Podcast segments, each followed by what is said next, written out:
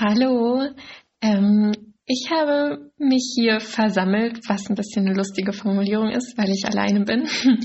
Aber ich habe mich hier gerade hingesetzt, um den ersten Podcast-Schnipsel aufzunehmen.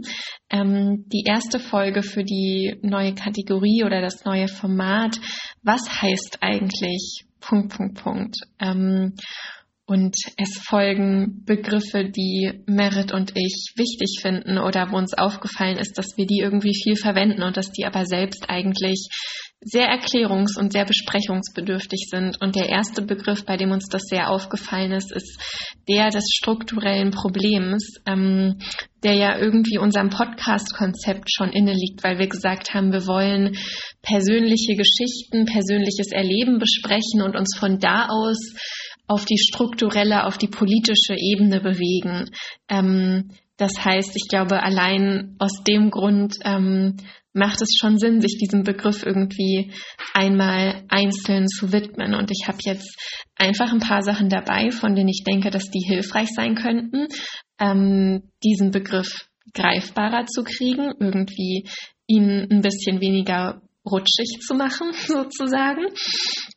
Ähm, ja, nichts davon hat Anspruch auf Vollständigkeit. Es sind einfach Angebote. Es ist ein Buffet. Und ich würde sagen, wir beginnen, weil es ist ein Schnipsel.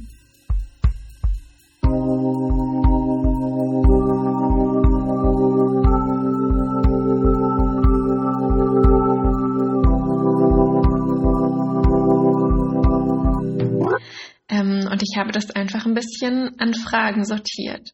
Und die erste Frage ist natürlich, was macht ein strukturelles Problem zu einem solchen? Und da steige ich mal mit der einfachsten Definition ein, die ich geben kann.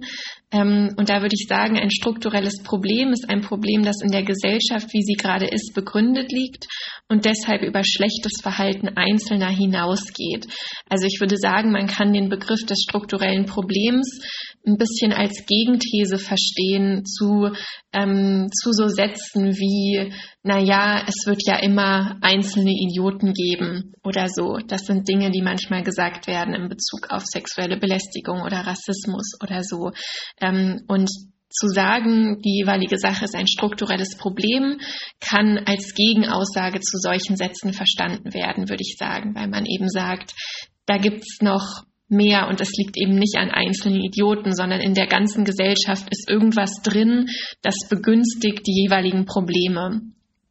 Und da sind wir schon beim ersten wichtigen Merkmal, was strukturelle Probleme zu strukturellen Problemen macht. Ähm, es gibt ganz tief verankerte, begünstigende Momente, ähm, die so tief verankert sind und auch so sehr als Normalität gelten, dass sie nicht als solche sichtbar werden. Also wir haben eine Art Ursachenunsichtbarkeit. Wir haben ein Problem und dessen Ursachen treten nicht als Ursachen in Erscheinung, sondern lediglich ja, als Normalität tatsächlich. Strukturelle Probleme entstehen durch unausgeglichene Machtverhältnisse, die reproduziert und gefestigt werden. Ähm, und bestehen im Prinzip weiter durch eine Normalisierung dieser Machtunausgeglichenheit. Und diese Normalisierung, ähm, das ist auch nochmal so ein bisschen ein eigener Begriff, führt oft zu einem fehlenden Problembewusstsein, führt oft zu einer geglaubten Unvermeidbarkeit, dass man denkt, die Dinge können eben auch nicht anders sein oder besser sein. Es gibt keine Welt ohne Rassismus, es gibt keine Welt ohne sexuelle Belästigung. Also das ist irgendwie mit geglaubter Unvermeidbarkeit gemeint, dass diese Normalisierung so stark ist, dass sich vieles eben auch sich nicht anders vorstellen können, damit dann eben auch fehlende Perspektiven auf eine alternative Normalität. Ähm, und dadurch, durch diese beiden Sachen, ähm, gibt es oft bei strukturellen Problemen eine ganz besonders starke Neigung, ähm, irgendwie an dem Umgang mit dem Problem mehr zu arbeiten als an der Abschaffung des Problems, ähm, was auch oft betroffene Personen betrifft, was übrigens natürlich auch ähm, legitim ist, aber einfach um so ein bisschen aufzuzeigen, was das quasi machen kann, wenn ein Problem strukturell ist. Und ganz wichtig ist, glaube ich, ähm, im Zuge von strukturellen Problemen wird oft von strukturellen oder systemischen Logiken gesprochen oder Mechanismen. Ähm, damit sind Vorgänge gemeint, die von niemandem konkret beabsichtigt werden, die aber eben auch nicht zufällig passieren, nämlich eben Vorgänge, ähm, die sich aus den Grundlagen eines bestimmten Systems heraus ergeben. Ähm, also das ist eigentlich irgendwie das, was dieser Begriff strukturelles Problem sagen möchte. Der sagt, in unserem Verständnis von Normalität ist was drin, was schon Rassismus ist, was schon sexuelle Gewalt ist und dann ähm, alle weiteren Ausprägungen von eben diesen Dingen begünstigt. Wie kann ich strukturelle Probleme erkennen? Ähm, eine große rote Flagge in der Hinsicht kann eben diese Ursachenunsichtbarkeit sein, also was so mediale Repräsentation von Problemen angeht, wenn es eben immer wieder alle Nase lang so einzelne schockierende Fälle gibt, die scheinbar aus dem Nichts kommen. Das ist ein gutes Indiz, sich zu fragen, ob sie wirklich aus dem Nichts kommen oder ob sie nicht vielmehr sehr viele Ursachen haben, die aber einfach nicht als solche benannt werden in aller Regel. Ähm, auch ein Erkennungsmerkmal können so Folgestigmatisierung oder Folgesexismen sein. Also wenn Leute irgendwie, wenn sie eine bestimmte Erfahrung versuchen anzusprechen, zum Beispiel eine Erfahrung von Rassismus versuchen als solche zu benennen und daraufhin ganz oft irgendwie weiteren Rassismus ähm, erleben. Das, das ist auch was, was irgendwie zu diesem strukturellen Charakter gehört. Ähm, erschwerte Mitteilbarkeit durch irgendwie fehlende Räume oder auch fehlendes Vokabular ähm, kann auch irgendwie ein Merkmal sein und natürlich geringe Sichtbarkeit eines Problems und gering ist damit gemeint gering im Verhältnis zu der Omnipräsenz, ähm, die manche betroffene Personen erleben. Die vielleicht allerwichtigste Frage, was bedeutet es für mich, wenn etwas ein strukturelles Problem ist? Das bedeutet vor allem bestimmte spezifische Herausforderungen in der Begegnung des Problems. Es bedeutet, dass die Gefahr besonders groß ist, Symptome statt Ursachen zu bekämpfen, weil die Ursachen oft unsichtbar sind oder durch den Begriff der Normalität quasi verborgen, verschleiert. Ähm, es bedeutet die Gefahr der Reproduktion begünstigender Strukturen. Solche begünstigenden Strukturen können in Bezug auf sexuelle Belästigung, zum Beispiel Täter-Opfer-Umkehrung ähm, oder Catcalling oder sowas sein. Ähm, so Normalisierung von, von sexueller Gewalt. Strukturelle Probleme bekämpfen bedeutet, persönliche und auch gesamtgesellschaftliche Vorstellung von Normalität zu bekämpfen. Das ist, glaube ich, sehr wichtig. Also es geht um, ja, wenn ich was gegen ein strukturelles Problem ausrichten möchte, dann arbeite ich gegen Normalitätsvorstellungen oder gegen Teile davon. Und Normalität ist natürlich ein sehr hartnäckiger Gegner, aber es ist auch wirklich ein sehr wichtiger Gegner. ähm, genau, als Ausgangspunkt kann man, glaube ich, festhalten, wenn ich strukturelle Probleme bekämpfen möchte, bin ich immer selbst Teil des Problems, dem ich begegnen möchte, weil ich als Teil dieser Gesellschaft ähm, eben immer auch Teil des Problems bin, dem ich begegnen möchte, wenn es sich dabei um ein strukturelles Problem handelt. So, ganz kurz und knapp sexuelle Belästigung als strukturelles Problem. Die begünstigenden Momente sind hier, wie schon gesagt, sowas wie Catcalling oder auch Victim Blaming.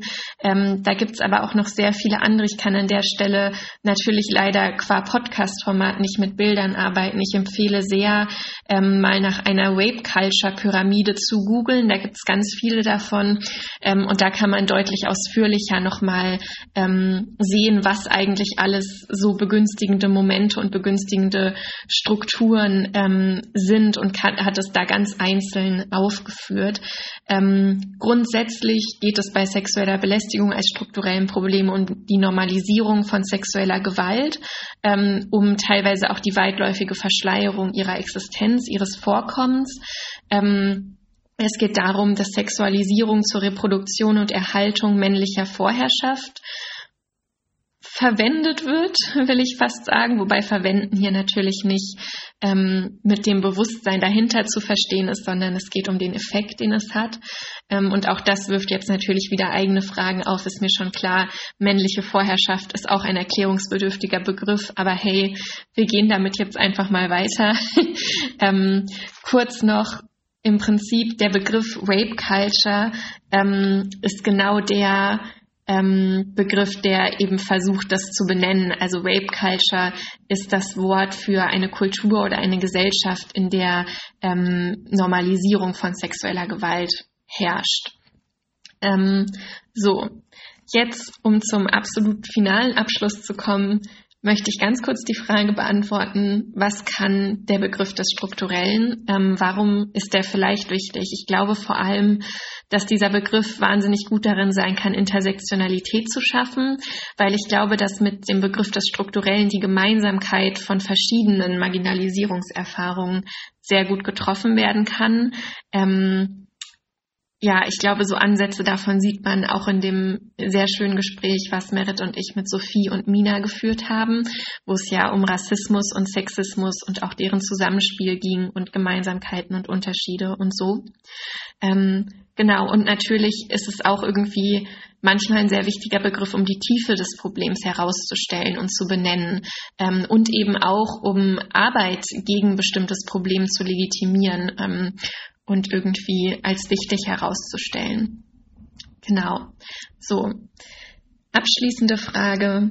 Wie kann ich mir diesen Begriff aneignen? Ich glaube, es ist ganz wichtig, keinen Anspruch auf sofortiges Verstehen zu haben, jemals bei diesen Dingen, sondern Irritation zuzulassen und aber eben nicht als Merkmal mangelnder Glaubwürdigkeit oder mangelnder Wahrheit zu verstehen, ähm, sondern irgendwie als Teil des Themengegenstandes und deswegen diese abstrakten Annäherungen irgendwie mit ins Leben nehmen und sie dadurch irgendwie weniger abstrakt zu machen, weil ähm, erfahrungsgemäß füllen sich Begriffe auch einfach mit Inhalt, wenn man die wirklich so ein bisschen einfach mit in sich aufnimmt. ja, ich hoffe, dass das ein ganz kurzer Überblick war, der vielleicht irgendjemandem ein bisschen geholfen hat, diesem, äh, diesem Begriff näher zu kommen. Ähm, genau, es hat mir sehr viel Spaß gemacht und ja, das ist jetzt wohl, das ist jetzt wohl der erste Schnipsel. Vielen, vielen Dank fürs Zuhören.